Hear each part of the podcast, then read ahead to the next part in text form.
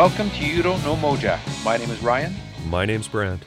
And this episode, we're talking about S S T twenty-two, Saint Vitus, self-titled. Now, this one, Brant, will be no, it'll be no surprise to you that this one is not really in my wheelhouse, and probably you are a bigger fan than I am.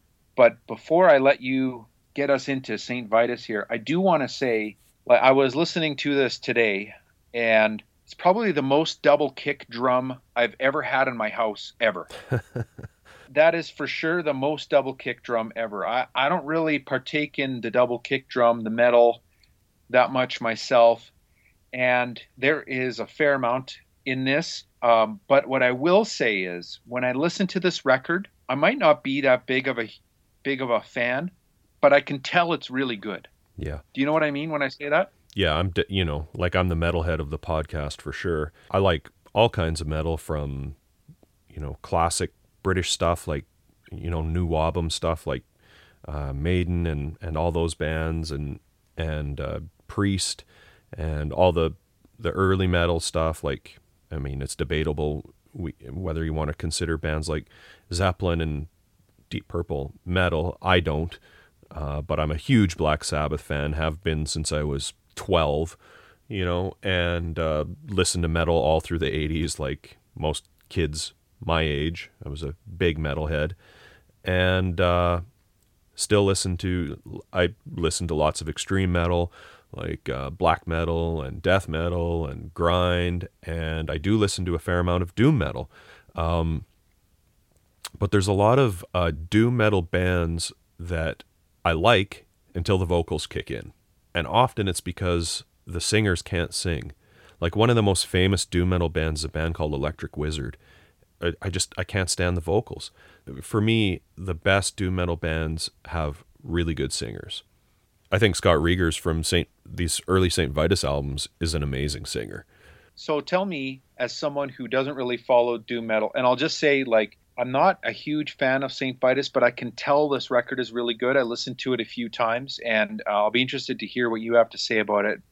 I mean, I definitely hear Black Sabbath. I even hear some bands that I really like. There's some reminiscent sounds in there, like Soundgarden or the Melvins.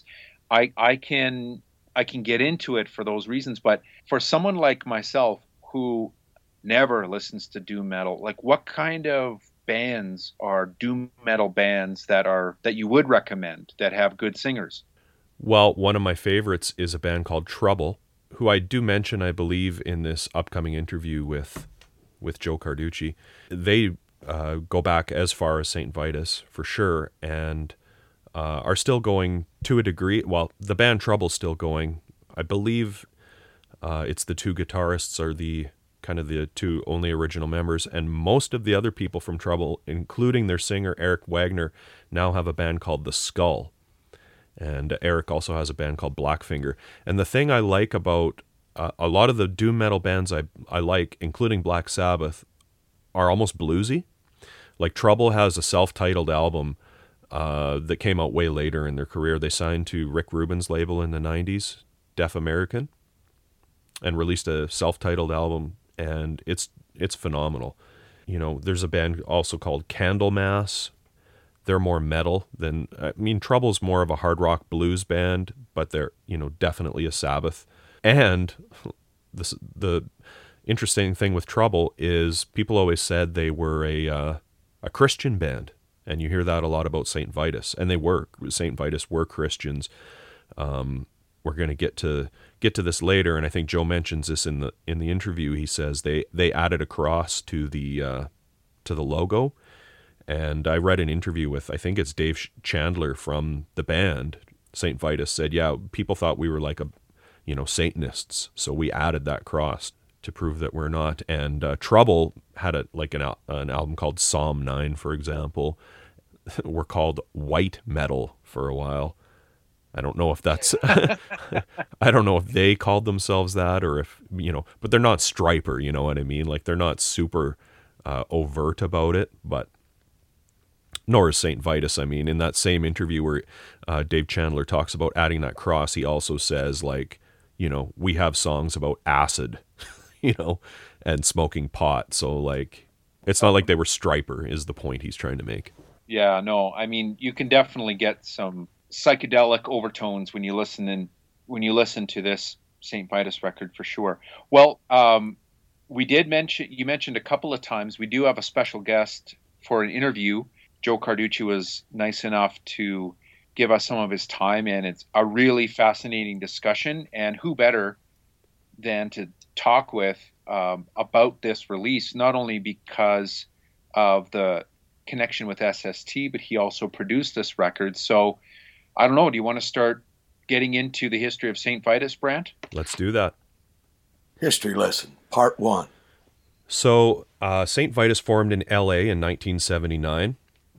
And uh, the first three people in the band were Dave Chandler on guitar, Mark Adams on bass, and Armando Acosta on drums. Those three people were in the band for many, many years. Armando Acosta passed away in twenty ten, but I believe Mark Adams is still in the band. Dave Chandler is for sure still in the band. It's kind of, he's like, uh, you know, Greg Ginn. It's his band. You know, he writes the songs, he uh, directs their their vision. And when they first started out, they had this guy Michael Quercio, Quercio on bass, and Mark Adams uh, was on second guitar. And uh, Michael quits the band, and he went on to, uh, I think, fo- help form the band The Three O'Clock. Do you know them? No. They were part of what's generally referred to as the uh, Paisley Underground scene, along with... Um, like Rain Parade and the Dream Syndicate and Green on Red. I believe when they first started out, they were called Salvation Army. They got threatened with a lawsuit and had to change their name.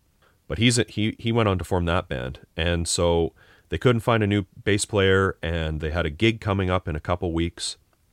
And uh, so Dave switched to bass, or sorry, uh, Mark switched to bass. Dave was singing at this point. Dave Chandler, the guitarist, was singing. And uh, then they brought in Scott Reagers on vocals, and they were called Tyrant as well at this point in time. Right before their first gig, when they brought in Scott Reagers, they changed their name to Saint, Saint Vitus, which is a, uh, if you listen to the uh, the song Saint Vitus on this album, they, they say the word Saint Vitus Dance in the chorus. That's a very famous Black Sabbath song, Saint Vitus Dance, or Saint Vitus's Dance, which is on... Uh, probably their doomiest album, Volume four. It's the that's the album that all the, the doom bands reference for sure. So that's definitely a nod to Black Sabbath. And uh, Saint Vitus's Dance is like a disease.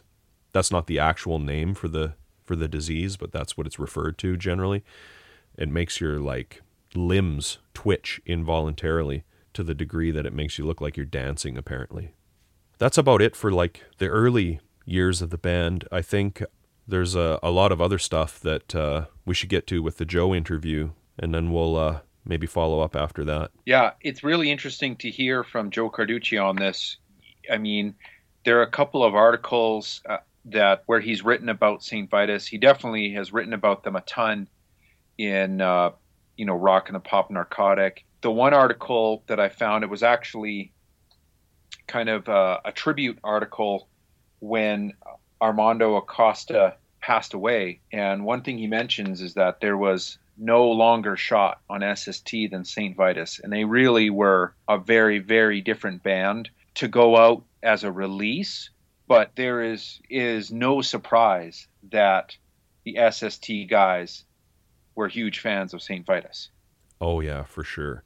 Especially Dez. You read a lot about how Dez really liked them. And he also uh, helped produce this the the self-titled album. Yeah, exactly. It was produced by Dez Cadena, Joe Carducci, Spot, Saint Vitus, engineered by Spot. Let's get into the interview with Joe. History lesson, part two. But I have you uh, starting at the label so- sometime in early eighty-two and leaving sometime, I think you've said it in maybe Enter Naomi, I have you at leaving around March eighty-six. So that's kind of... Well, I got there in September, I believe, in September eighty-one, and it's it's possible it was late August, but I, I don't think so. I think it was mid-September. Okay. And uh, they were still recording. Uh, Henry was doing uh, T V Party. They were doing the T V Party. That's the first uh, bit of the Damaged album uh, sessions. I mean, really the sort of the end of that record that they were doing. So they're they're doing the Damaged version, not the single. Yeah, yeah. That's right. Yeah, the second one was probably uh, February eighty-two or something like that, and that was still done at Unicorn. Both of those, both of those records, and the Meat Puppets album, first one. Yeah, who you kind of um, brought with you, I think. Uh, more or less. They knew, they had played with them. I had no deal with them, but I, I knew the woman who was managing them, and she had introduced the band to me when I was up in uh, Berkeley still, and we distributed that single that um, the Monitor people put out on uh, World Imitation. So, I yeah, I had a, a better relationship with uh, Lori from Monitor than the band itself until then. We were both on S S T, basically. Right.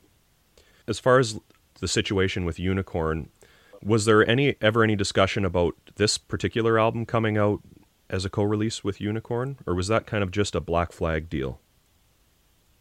Well, you know, it was, it was Unicorn was a kind of a, a sugar trap, and um, she didn't know. I mean, the, the woman who ran Unicorn was named Daphna, and uh, they had about, well, I don't even know, but I would guess about five albums out. They had a German pop singer and uh, a second engineer on Dark Side of the Moon, and you know, just just a bunch of wacky stuff that they were trying to pitch to A O R, I believe. You know, I don't think they had anything that could could have been on pop, you know, on a pop channel. But she, you know, I don't, I don't, I wasn't down there when, you know, Spot first found the studio, and then he liked the studio enough to, you know, probably bring Greg and Chuck over there. And then at some point they, she probably broached the, you know, came up with the idea of signing Black Flag and putting the record through her label, which they only paid any attention to that because she had M C A distribution. Right. And um, and they liked her. I mean, she she was, uh, we didn't know how flimsy her, you know, economic situation was, but she she had a, a an in that uh, of the, you know, punk era bands, Black Flag would have been the only one that intended to tour to an extent that a major label, um, you know, sort of like full-scale nationwide distribution would have recouped. You know, um, if three records went into, uh, you know, a Topeka, Kansas uh, chain store, uh, it, they would sell if they were Black Flag albums. Uh, if they were Dead Kennedys, they might have, you know, they might have sold on the name alone, but Black Flag would have been there, or or they would have played Kansas City, and the Topeka kids would have, you know, heard about it or went there. Right. And so, you know, it was a good idea. It's just that right before the release of Damaged, Unicorn lost the, um, you know, the M C A dropped the label, oh. and uh, th- that should have told us that uh, Unicorn was not uh, healthy. And but instead, M C A said, uh, you know, the, the the head of distribution made a moral judgment on the Damaged album as if that was the reason, and that misled us, I think. She did broach the subject of taking uh, everything we had, the Meat Puppets, and we were still looking to put out the Punchline and uh, Pagan Icons, also by uh, Saccharine Trust. That stuff was all ready, and and so we said, well, wait a minute, you know, me and and uh, Greg and Chuck. See, I had come down there. I didn't know anything about Unicorn, and uh, I wanted to put everything out through S S T because my frame of reference was still, you know, independent label stuff through Systematic to get a, you know, to get out to the best. Uh, um, you know, the best shops in the country, which there weren't there weren't very many of them, and so Black Flag was more ambitious than I was. But, you know, that was all part of replacing Dez on vocals with with Henry, because Dez would lose his voice uh, into the you know the second week of a tour. Yeah. And they needed someone who you know who could uh, last the whole tour and still have a voice. And uh, so anyway, yeah, it, it, you know, goes on and on what all was going on. But Greg and Chuck asked you to uh, come down and see the band. Uh, I believe they ended up sharing rehearsal space with them, and that's how they first encountered them. Yeah, they we Unicorn was going to move uh, out of West Hollywood uh, all the way to Santa Monica, and again, we didn't know. They were not paying their rent. They weren't paying uh, their lease for the studio mixing board. You know, we thought they owned all that stuff, and we're paying her rent. I mean, I wasn't, but Greg was. So, you know, we were a, we were her cash cow, basically. Yeah. You know, she could sell the Damaged album C O D, and we paid her rent. But we we uh, we I was glad to move down to uh, Redondo Beach. That's where all my stuff had been moved to. So this was probably in March eighty-two. We moved down to Redondo Beach, and Unicorn went to uh, Santa Monica. And Black Flag was still practicing in Santa Monica behind Unicorn, because they they had some additional space, and we did some parties there and stuff.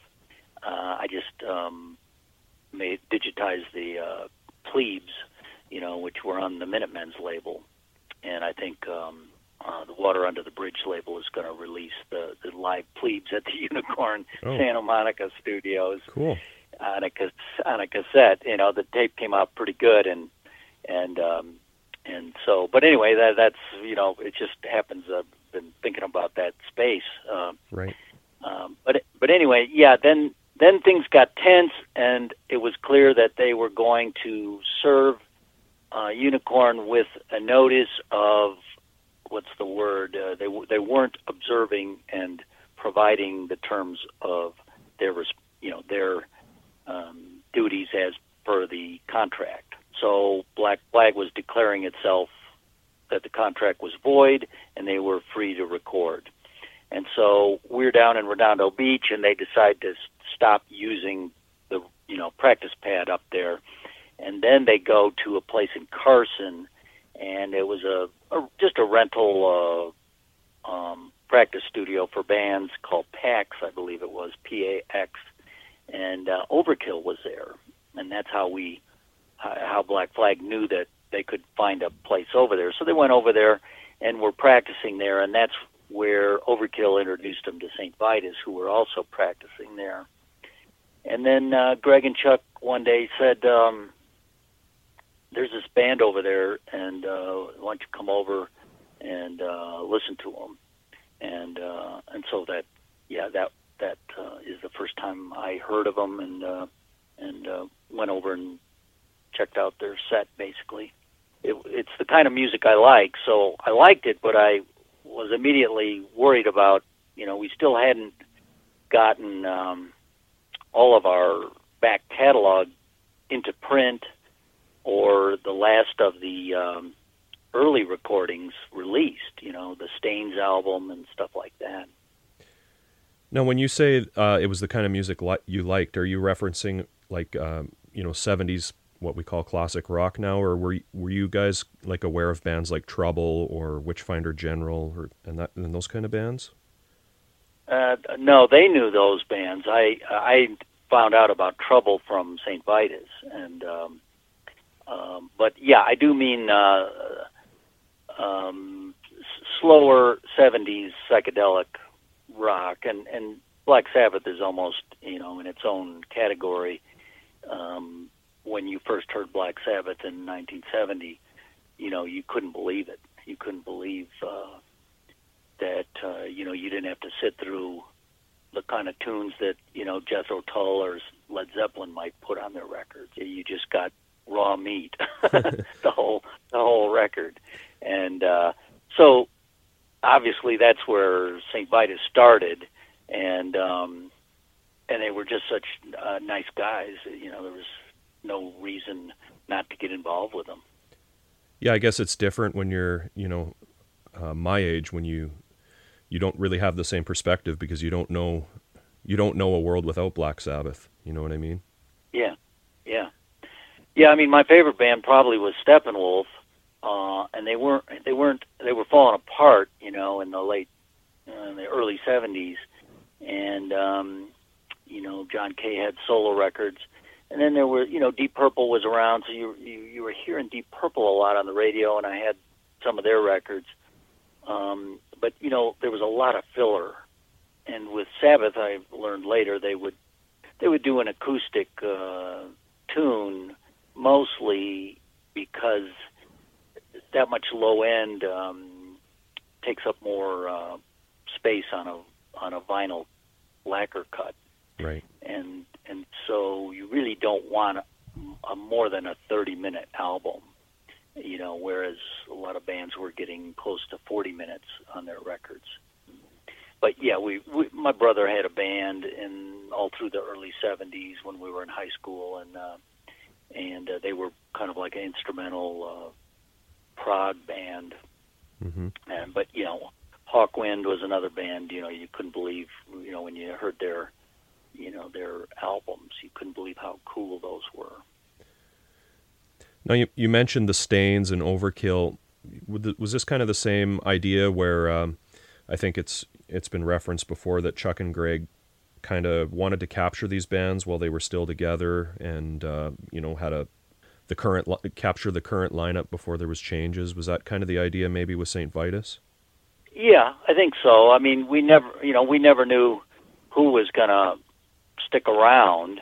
You know, the way Black Flag survived was Greg was obviously, you know, the catalyst for a lot of things, you know, the business end of doing the records and um, the the ability to go on the road when no one, no one else was going on the road, you know, without a major label.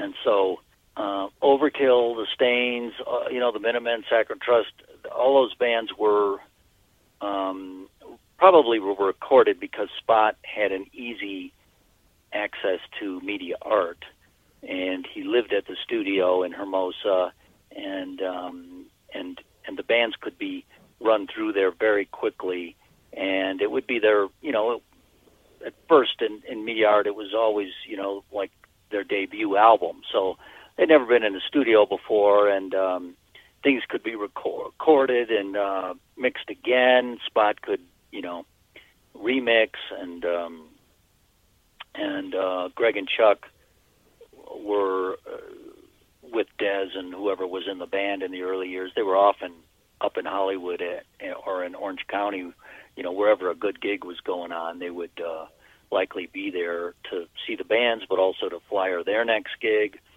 And so they kind of had their, you know, their finger on the pulse of, you know, everything that was important that was going on in a very large area.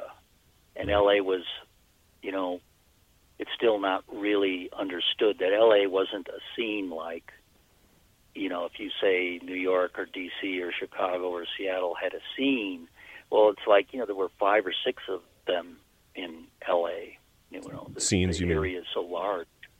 So, yeah, you'd have the Valley, you'd have the South Beach, you'd have Orange County, you'd have Long Beach, Pedro. You know, the, these areas are uh, quite a drive yeah. to get to, you know. Well, I mean, the population of Cal- uh, California is higher than the population of Canada, so. Is it? Yeah, I, I guess it would be now, yeah. yeah. Well, that's a reason to move to Canada. You know, it's not a reason, not a reason to move to California. But good point. You know, Hermosa Beach was sort of a Hermosa Beach was uh, still a, uh, a funky hippie crash pad of a beach town. So the surfers and uh, the, the skateboarders, roller skating was a big thing. Rock and roll was a big thing. The Fleetwood Club was down in Redondo Beach, but, you know, that's practically walkable. So, it, you know, it, you, I was just there, you know, a couple of weeks ago. It, it's completely yuppified. There's no way to uh, be able to afford a rent in Hermosa Beach anymore. Yeah. Uh, there's no more jazz clubs, no more, you know, that, there's a coffee, a coffee house that's kind of uh, still a, a comfortable place to sit in, and it happened to be where Greg and Medea used to the, used to live there, and Mugger said he would stay there, and and they would uh, put the uh, S S T tuners, solder them together in that in that house, and that was across from uh, the church, right? You know, just just uh, across from a parking lot on the same same street there. So yeah, there's not not many features around. I was walking around with uh, with um, Abe and uh, Joe Pope from um, Angst. Yeah, you've got that great picture in, I think it's Enter Naomi, that kind of uh, uh, really drives that point home. It's kind of got like the, the uh, destinations from that era all kind of laid out. Yeah. Yeah, it really... Yeah, Spot uh, helped me uh, Spot helped me put that together. And uh, yeah, it's, it, I, you know, I mean, I think uh, one thing I said at the bookstore, you know, with uh, Spot and Mugger, I said, you know, that... Um, there was an interview Henry did once where he said his only regret was he didn't get there sooner. Yeah. And then I felt the same way, because you knew you had just missed this golden age where, you know, th- these guys woke up and they were less than a block from, you know, the ocean. You know, it's so expensive to even, you know, try to park near the ocean now, much less, you know, live in a crash pad.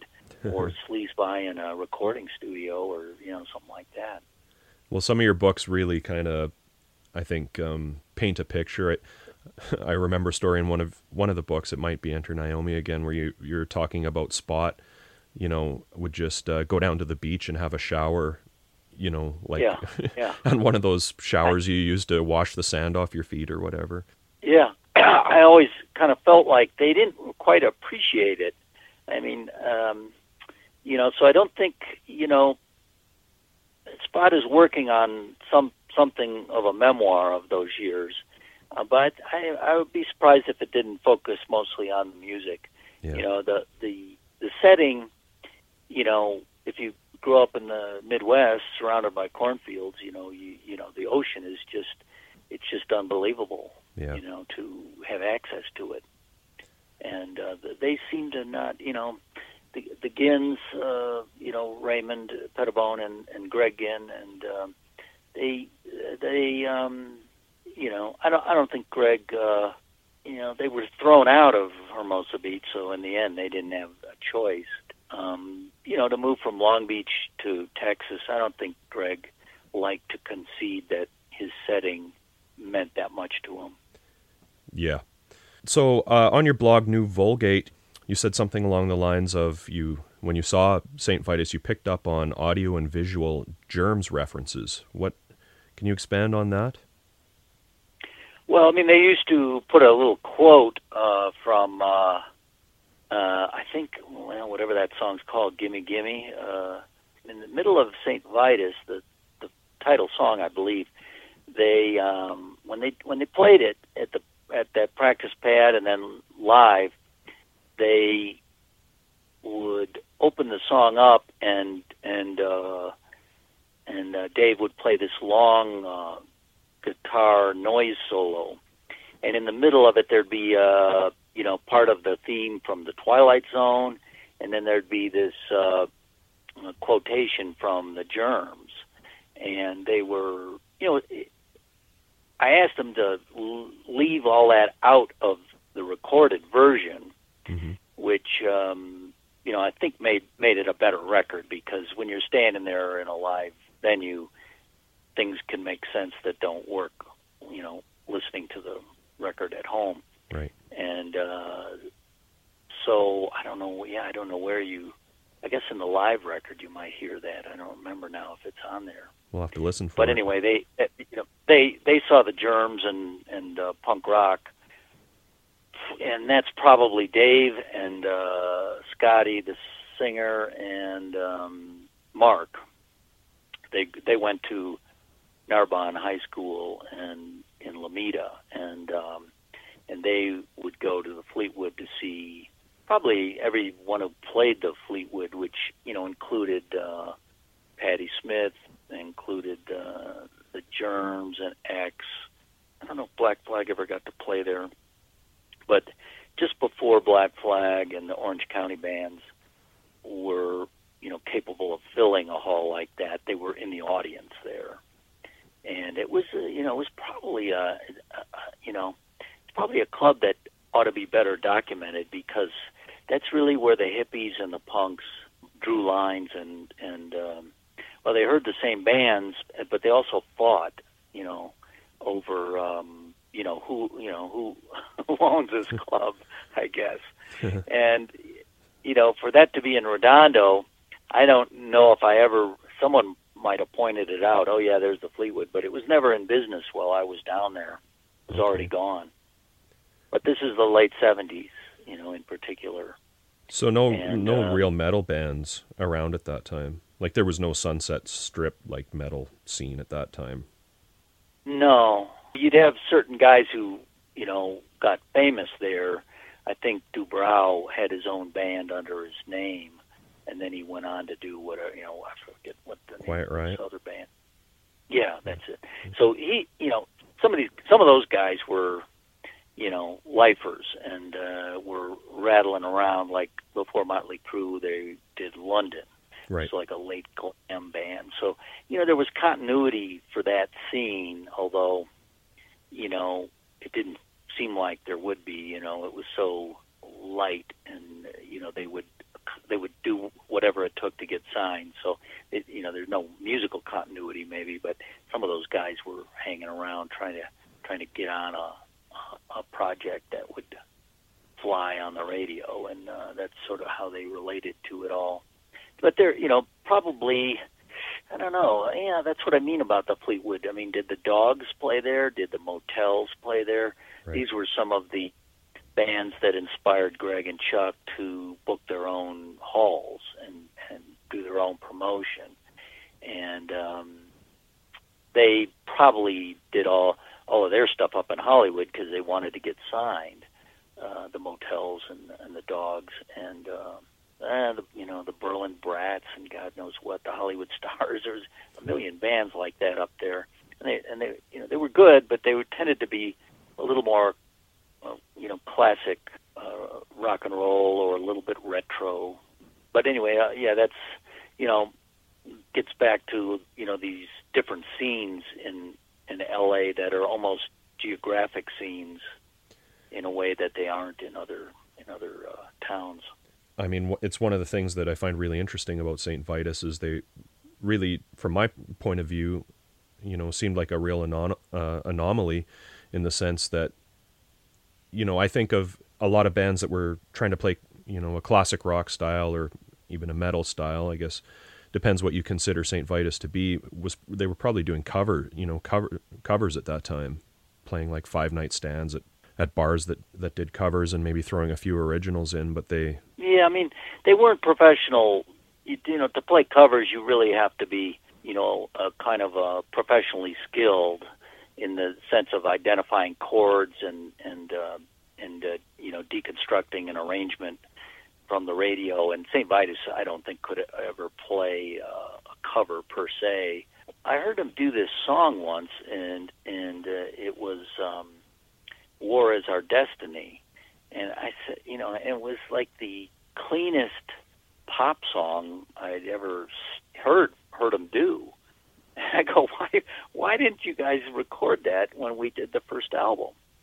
And he goes, well, it, it's kind of a ripoff of uh, Sad Wings of Destiny, you know, off, off of a Judas Priest album, and you know, I'd never heard that, so uh, I, I didn't really know what he was talking about. But they were a little sheepish about how derivative it is, maybe, and uh, and um, maybe that explains why, you know, it just has a, a better hook than a typical a typical Saint Vitus song is a um, is a tunneling, you know, yeah.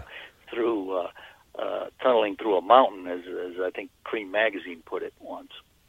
I, I kind of assumed that they were Priest fans just based on the the the name Tyrant, which is what they were called before they were Saint Vitus, which is a a Priest song, so I thought maybe that's where they got well, that people, from. Yeah, you you have to know those first two or three Judas Priest songs to even put them in the same ballpark, I guess. Yeah.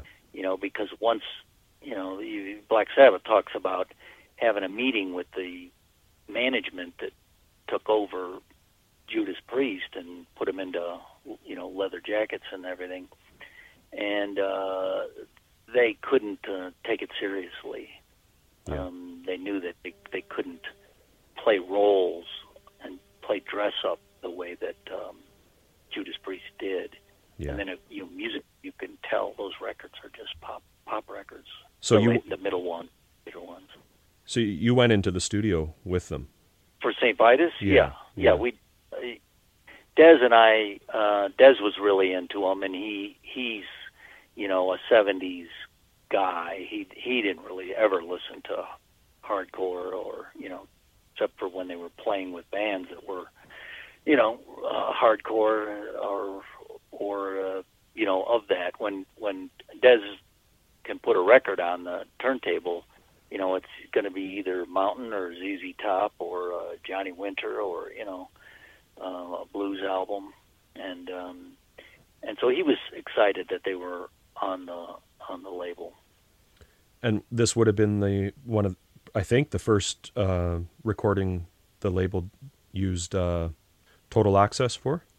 Yeah, because I, I remember we, we got back down to Redondo Beach and, you know, Spot started looking around for um, a replacement for Media Art because um, he knew it had been uh, uh, taken apart, and uh, but he didn't know that one of the partners then uh, opened up Total Access um, just a little bit inland from uh, from uh, Media Art in Redondo Beach, and so he went around and checked it out and looked at it and uh, and uh, saw that beyond the you know the two rooms that they had, they had intention to you know they rented this empty raw space, which was the size of the studio that they had finished, and so Spot got the idea of putting the band into one this this. you know, great big uh, space, and uh, just run the cables out to there. The band was, uh, you know, they were amateurs, so they they couldn't play anything but the live arrangements that they were playing, you know. And so when Dave played a solo, there was, you know, no guitar underneath the solo carrying on the riff. Uh, they couldn't play the songs instrumentally, you know, without the singer in their ears, so they knew where they were.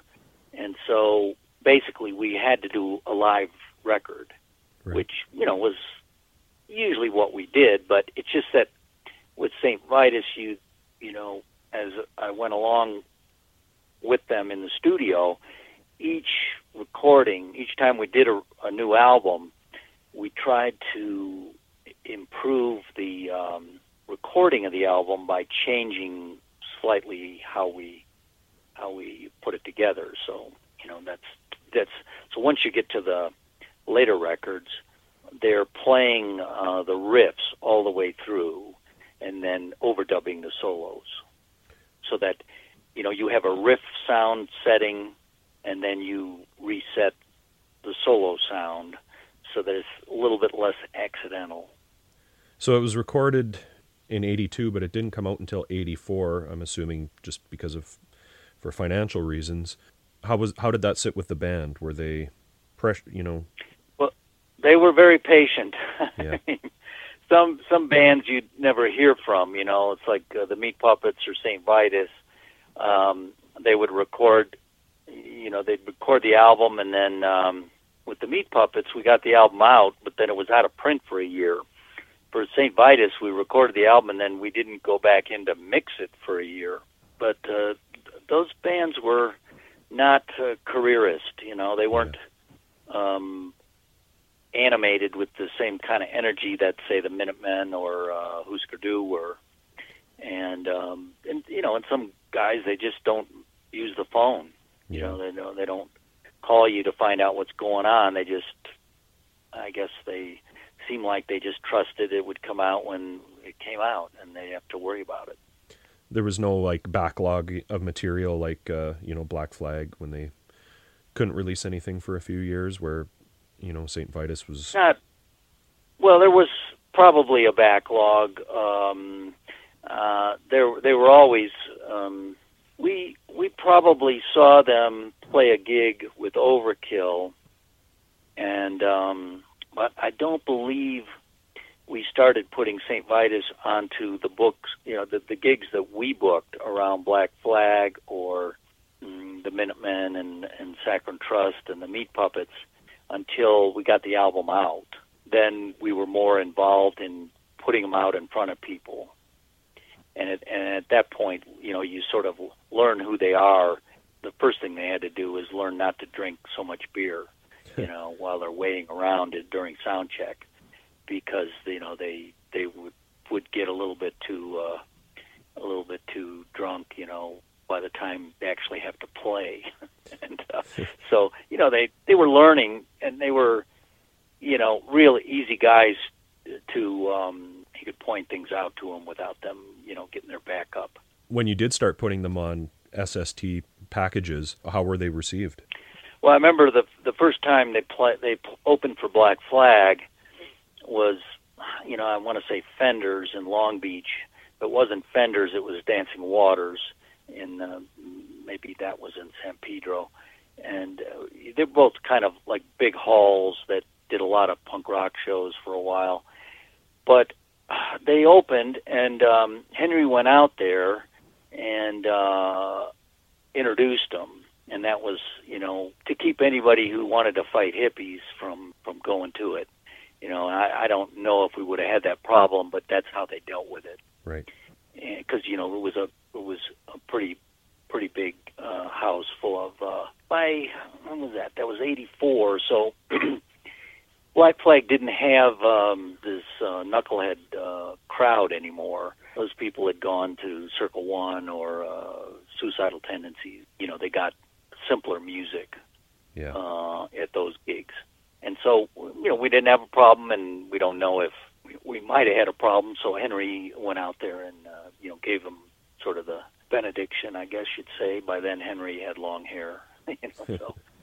And did that work? Yeah, they they yeah they were very good, and um, you know, it was so slow that um, you know the the music, the songs were so slow. You you sort of uh, hoping people are patient enough, but you know, like you can imagine, they. There was nobody, um, you know, it's almost like Black Sabbath didn't really have any influence on other bands until ten years later. Yeah, you know, sure. When you could say Metallica and Saint Vitus and, you know, that style of uh, whatever you call it, the, the tuning and, and the pace. Mm-hmm. And, of course, Saint Vitus didn't have any of Black Sabbath's high end, you know, except in the solos and the voice. There's a great quote in that Decibel magazine uh, article on Born Too Late where Armando says uh, they were getting abuse at some gig, and uh, he he basically said, if you guys don't lay off, we're going to play our longest, slowest song. I don't remember that, but yeah. I like that approach. Yeah, that.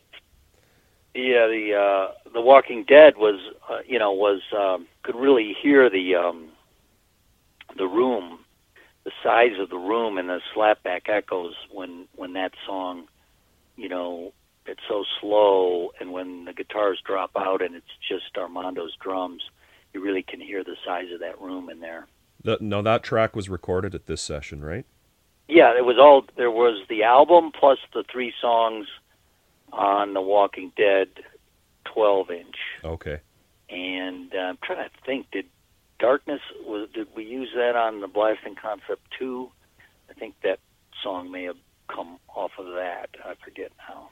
But anyway, yeah, that was the extent of everything that they had ready to record, so that's what we did. And so we had some extra stuff, but, uh, you know, I think other than asking them to maybe cut out that live uh, uh, solo from the Saint Vitus tune, I think we let them decide what that was going to be on the album. I don't remember us choosing what would be on the record or not.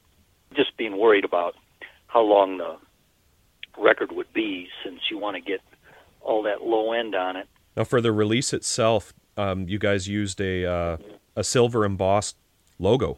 Yeah, yeah. What was the, yeah, the, what was the, the um, decision there? Well, we weren't sure, you know, whether we could sell a lot of their records. So I was thinking, like, you know, how do we how do we make a nice cover but avoid a full color, you know, color separations? That cost about four hundred dollars, and uh, you know, to to run a, a thousand sleeves, and um, you know, we even then we were sending out probably two hundred fifty, three hundred free copies of an album. So we knew we weren't going to make any money on the first thousand records. But I checked into um, you know, where we could emboss it, and um, and it turned out that, you know, you'd print the cover, then it would go to the emboss embossing company, then it would go back to the album printer, and they would assemble it. And that could be done for cheaper than a full-color cover. And so we decided to do that because it would mark the record, you know, differently from the rest of the uh, label. Okay. And uh, and then, you know, when when we put their, we went to the typesetter with their name and had it, you had them use the Gothic. The the V just looked like a big U. You know, if you if you look and see what real Gothic is. So I cut out a uh, a V that really looks like a V, and um, and then uh, you know, tried to uh, draw draw the filigrees to it so that it looked Gothic. And then their idea was to put the cross in there. And then later on, they, I think uh, Dave redrew on top of the logo, and then they used that more. You know, it had a more of a, a handmade look to it. Okay. So after the first album, they changed the logo, but it's still basically a uh, a Gothic thing. It just looks more like a D I Y version than a type typeset. And I could be mistaken, but I believe this is the um, the first time we see a Na- Naomi Peterson photo on an S S T release. Yeah, the the um, she she showed up in um, probably July.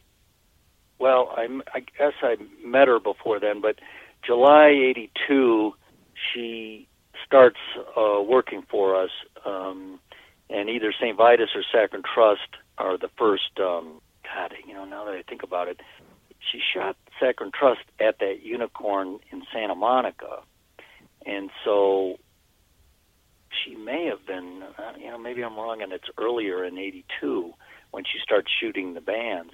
She must have shot Saccharine first and then Saint Vitus. We started asking her to shoot them before we had the record out. And then um, I was I sort of brainstormed with her, well, how can we, how can we, you know, get a psychedelic treatment out of these photos? And so her idea was the infrared black and white, and that's what um, what she did. And that's in a Torrance uh, cemetery, not too far from where we were in Redondo. So they sort of ran through there and shot a bunch of stuff. Uh, there's some really good stuff that hasn't been used. It's all infrared, so it's got that um, glowing uh, feel to it. And so, yeah, I you know I kicked I I forgot to put her name on the cover. You know, it pissed me off that I, you know, you're trying to rem- keep all these details organized because you've got to do the labels, you've got to uh, amass all this information and get everything organized, and, and the, the inner sleeve, thank God, they, they put her name in there on that, so that's where the credit is. But uh, they, you know, they they have these long lists of thank yous and stuff. I mean, they were, you know, such uh, nice guys, and like I said, they didn't really uh, hold the delays against us. You know, I mean, they didn't even want to leave S S T after when they couldn't get a hold of Greg for so long. You know, they had this offer from Germany, and it's only that Greg didn't get back to them that they finally just decided to take the offer. Right. Go to, you know, have a record in a record label and a career in Germany, basically, for years. That was the way it was. So as I mentioned, uh, Joe, we're, we're working our way through the catalog here, and we haven't heard some of the later stuff.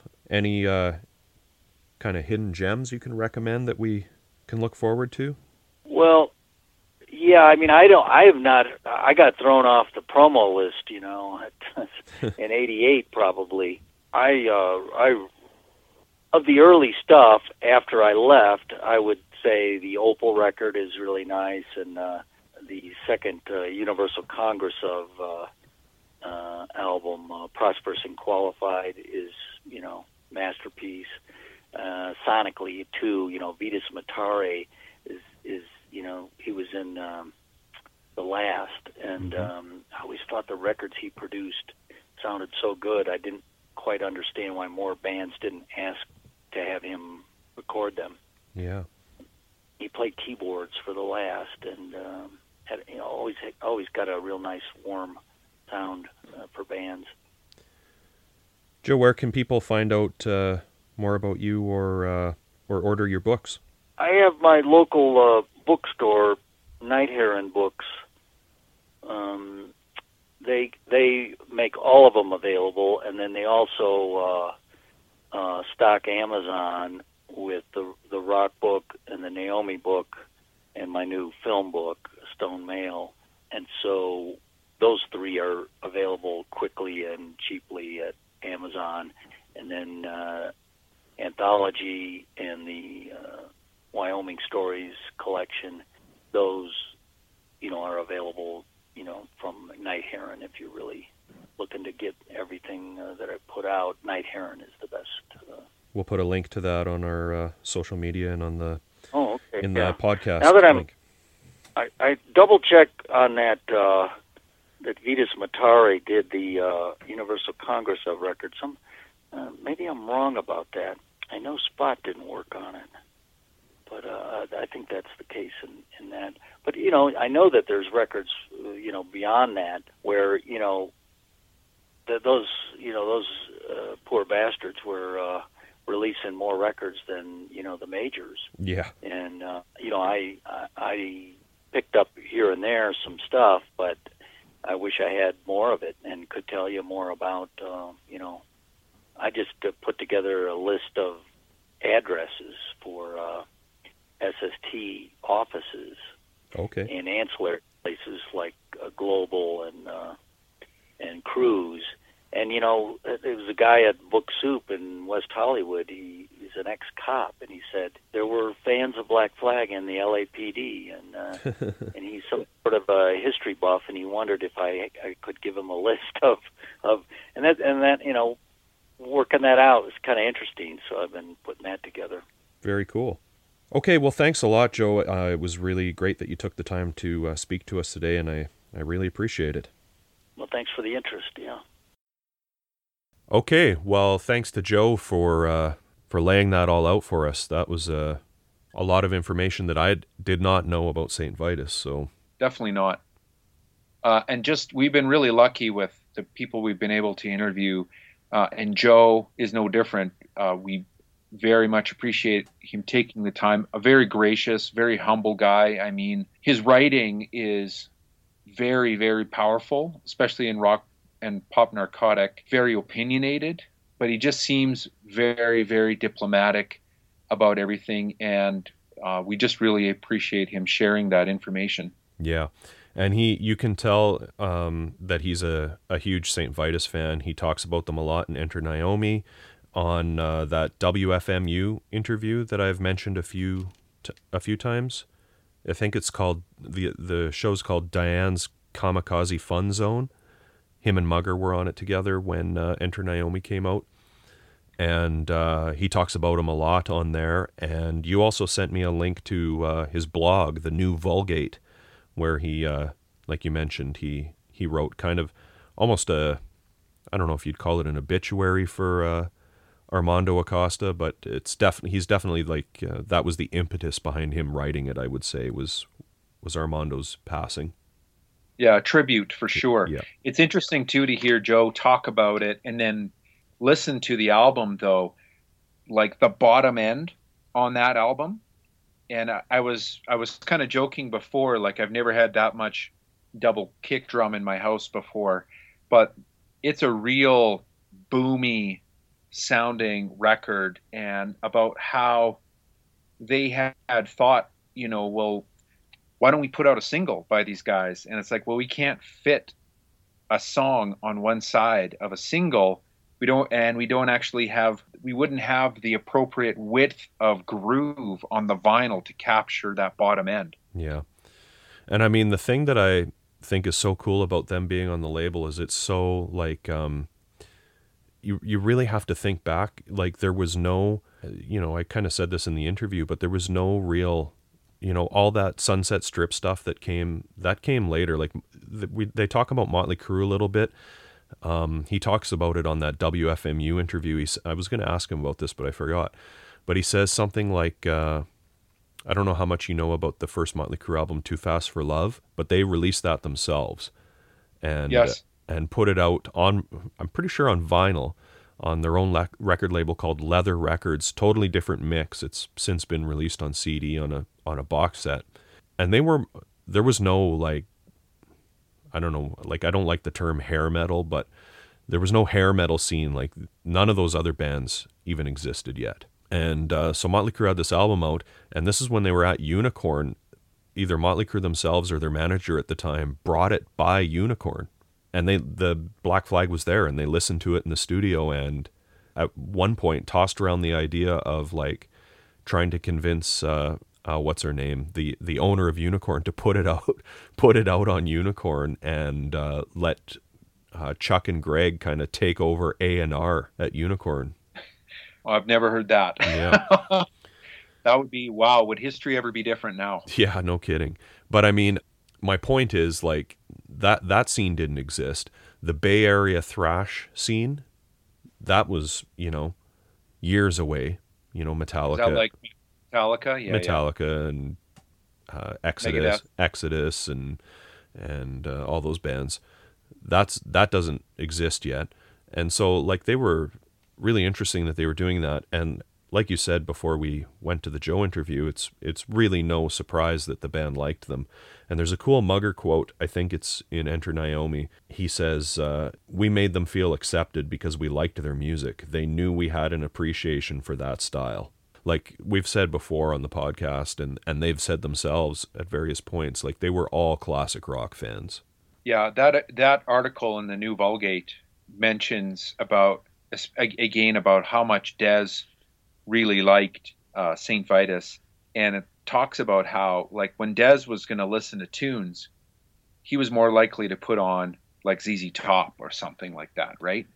Yeah, and I mean, you hear a lot in later interviews, like, especially Henry Rollins talks a lot about what they were listening to in the van, and pretty soon Ozzy's going to be out of Black Sabbath, and they're going to be bringing in uh, Ronnie James Dio, and then um, Ian Gillan from Deep Purple, and Dio, of course, was in Rainbow, both pretty, you know, classic rock bands. I remember reading Henry somewhere says like Greg Ginn got into that Heaven and Hell album, which is the the first album they did, Sabbath did with Dio. And he's like, when Greg Ginn got into something, like, look out. He's like, we listened to that album, like, twenty-four seven. And it's a great album. It might be Sabbath's best best album. Like, it's an amazing album. You know, so they were listening to all that. They were listening to Dio after, you know, he left Sabbath. They were listening to Z Z Top. What What about the Pink Fairies? Like, um, I, I read that Dez turned on Rollins to the Pink Fairies and turned on Rollins to a lot of classic rock, and for example that song Do It, Rollins Band does that song.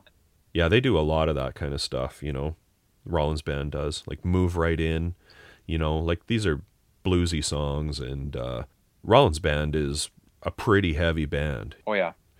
So hey, I was doing some digging around, speaking of metal. I buy this metal magazine called Decibel, which in my opinion is really like the authority on this kind of stuff, and and what and metal in particular. But what I really like about the magazine is they, you know, they cover all kinds of metal, like everything from extreme metal to like more of the stuff you would listen to, like, uh, like the Melvins or like, and they have, uh, they have a thing called the Hall of Fame, and each episode yeah. they, they induct an album into the Hall of Fame. And one of the things that one of their criteria is every single member of the band has to participate in it. It's like a, they get interviewed for it, right? And so some albums are automatically excluded. If, like, say, a Ozzy album that had Randy Rhoads on it, you wouldn't be able to do that because Randy Rhoads is dead. And uh, so they do a Saint Vitus album, Born Too Late, which is And th- these are classic albums, right, that they're inducting into their into the Hall of Fame. So these are like... Born, and Born Too Late is the one that you read about a lot. Yeah. But, like I say, the magazine, it doesn't just... Like, they do uh, End of Silence is one of the albums they do later on. I love that album. Yeah, it's Still one of my favorites. It. And they do Jesus, Lizard, Goat. It's a cool magazine, you know. And really? That's a metal mag? Yep. Those and, are two of my favorite records of all time. Well, they do, you know, they cover some noise rock and stuff like that, you know. And they so they had an issue, a special issue that came out a while ago called The Hundred. I think it's The Hundred. Let me grab it here. That record, The End of Silence, got me through grade ten. Yeah, it's a it's a killer album. So yeah, they did a special edition called The Top one hundred Doom Metal Albums of All Time. And Born Too Late, like I'm not going to go too far into this because we'll we'll talk about this when we get to that one. Uh, but it's I think it's like in the top ten. What kind of doom records in the top one hundred would I have any clue about? Uh, well, do you know Cathedral? Nope. Fairly famous um, doom metal band. Well, they've got stuff like Deep Purple in here, Trouble's in here. Sleep, do you know Sleep? Yeah, you know, I mean, I watched on YouTube a number of years back, like a doom metal documentary off and on. And I, I mean, I remember Sleep in that one. Sleep's pretty famous band. Do they have those album covers that are like the desert or something? I don't know. They, I'm, I'm not a huge Sleep guy. Matt Pike, their kind of main guy, went on to form High, High on Fire, which is probably my favorite metal band. Uh, right now, Down, you know, Down, Phil Anselmo. I know Down. Yeah. I like Black Sabbath. Yeah. Well, is, Sabbath, all that... I mean, every Sabbath album's pretty much in here. Uh, Blue Cheer, uh, Witchfinder General is a pretty famous doom band that was around at the same time as uh, as Trouble and uh, Saint Vitus. I don't know who else is in here. Caius, The Obsessed, which is uh, Wino's band. I like Caius. Yeah. Earth. You know, Earth. So which which Caius album would be like Blues for the Red Sun? Would that be the one that goes in there? I'm sure it's in here. Uh, Welcome to Sky Valley is in here for sure. I uh, thought Doom had to be slower because Caius is pretty sped up of some stuff. Yeah, it is. I mean, it doesn't all have to be slow. I mean, Sabbath wasn't all slow. You know what I mean? No, that's right too. Pentagram's in here, like... You maybe have heard of that documentary about them. What about the the second singer for Saint Vitus, Wino? He was in a band, right? He's Obsessed? in a he's in a bunch of bands, all all fairly doomy. Uh, Spirit Caravan, Hidden Hand, Obsessed. He's got solo albums just as Wino that are kind of acoustic. Yeah, the, all of that stuff's in here. Or Obsessed is for sure. They're they're really good, but they're more of a classic rock band. I'm gonna give this record a couple more listens because I mean it was. Definitely, definitely not on my radar. The only Saint Vitus that I ever came across would have been on like, it's probably on those Program Annihilator compilations or something. But there were elements of this when I was listening to it that I could appreciate. So yeah, I don't know. Maybe I'm going to become a doom metal fan. Well, there's good, good stuff, and then there's there's not good stuff. But what I, what I have to say about it is, like, I wrote some notes on it.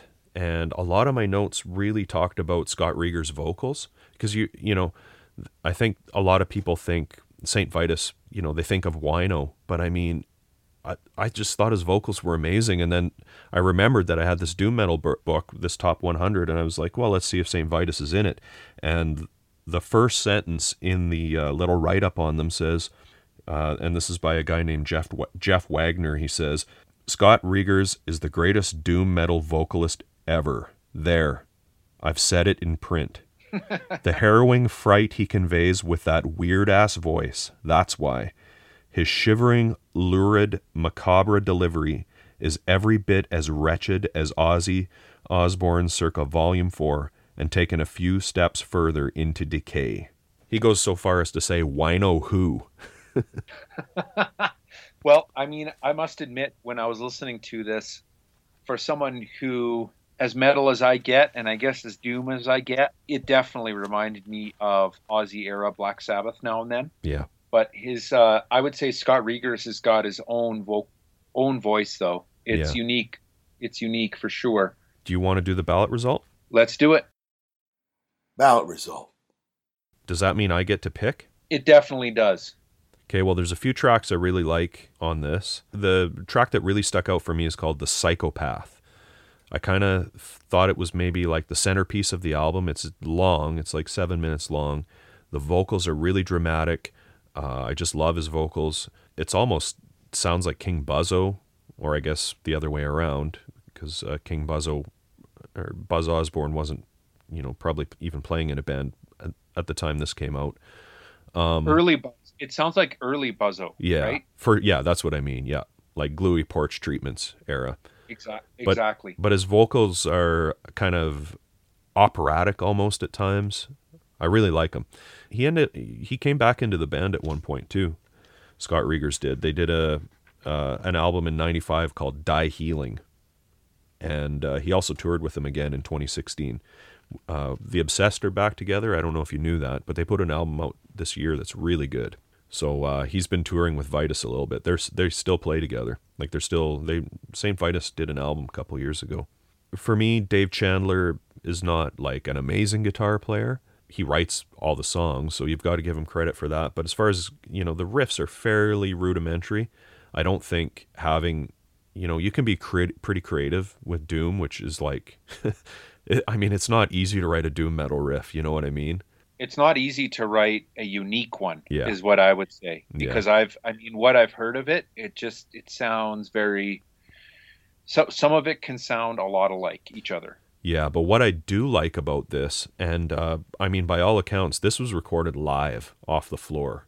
You know what I mean? I've found actually a recording note that says uh, they uh, the, began recording at ten p.m. on August sixteenth, nineteen eighty-two, and it goes until nine a.m. the next day, ten hours for two hundred bucks. And they recorded, as Joe mentions in his book, or in the interview, he says, uh, you know, they recorded three more tracks, three or four more tracks. I can't remember beyond what's on the album. They're going to come out later on a on an E P called The Walking Dead that we'll get to. Um, yeah. This was recorded basically live off the floor. And uh, if you listen to the, the track, The Psychopath, Dave is channeling Jimi Hendrix big time. You can totally tell he was a Hendrix fan. He's like getting, you know, that Hendrix song Machine Gun, where he gets yes. all that insane feedback and stuff. He's tr- yep. he's doing that kind of stuff, like getting feedback, and he's using a he's using a flanger and a wah pedal. It's really good. I really liked it. So that's my pick, The Psychopath.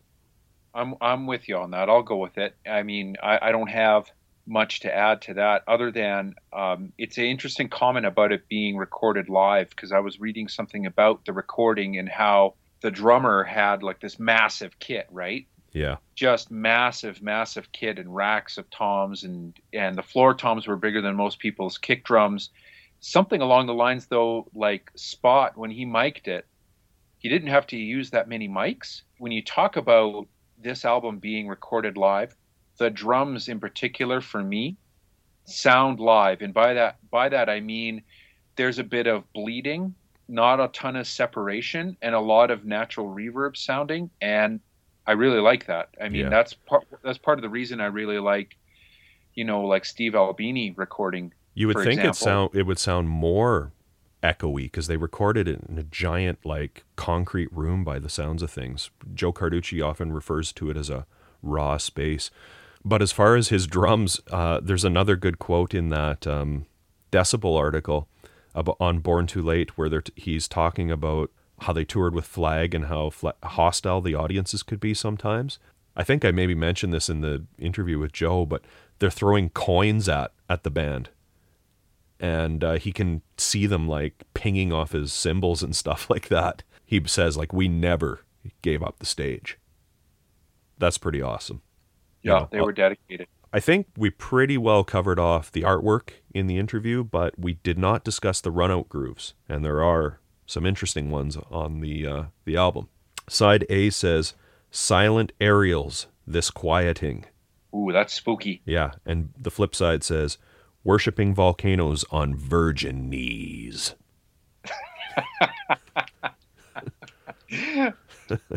Love that. Well, I think that's it for Saint Vitus. Ryan, what's next week? Black Flag, My War. My favorite release on S S T, hands down. Strap yourself in. I mean, we're gonna get, we're gonna get to a lot of stuff I've never heard before, but I can't imagine anything will replace My War for me. Yeah, I remember. I don't know if you remember this. Well, maybe we'll talk about it a bit on the next episode. But one of the reasons that I really like that story about how Husker Du come together, and we spoke about this in the Metal Circus, is people bonding over records. And one of the very first records that you and I bonded over was My War. And when you came over to my place for the first time and you pulled it out and I had a copy on vinyl and you're like, that's pretty cool. And I was, fast forward twenty plus years later. Yeah. I still listen to it all the time. It's an, it's, yeah. it's my go-to album for sure. Thanks for tuning in, everybody. Uh, leave us some feedback on the uh, interview with Joe Carducci. We love hearing that stuff. So, uh, and thanks for tuning in, and thanks a lot to Joe Carducci for, for participating and uh, being on the podcast. He was very, very accommodating. Yeah, and a hell of a nice guy. Yeah, totally. Thanks for tuning in, everybody.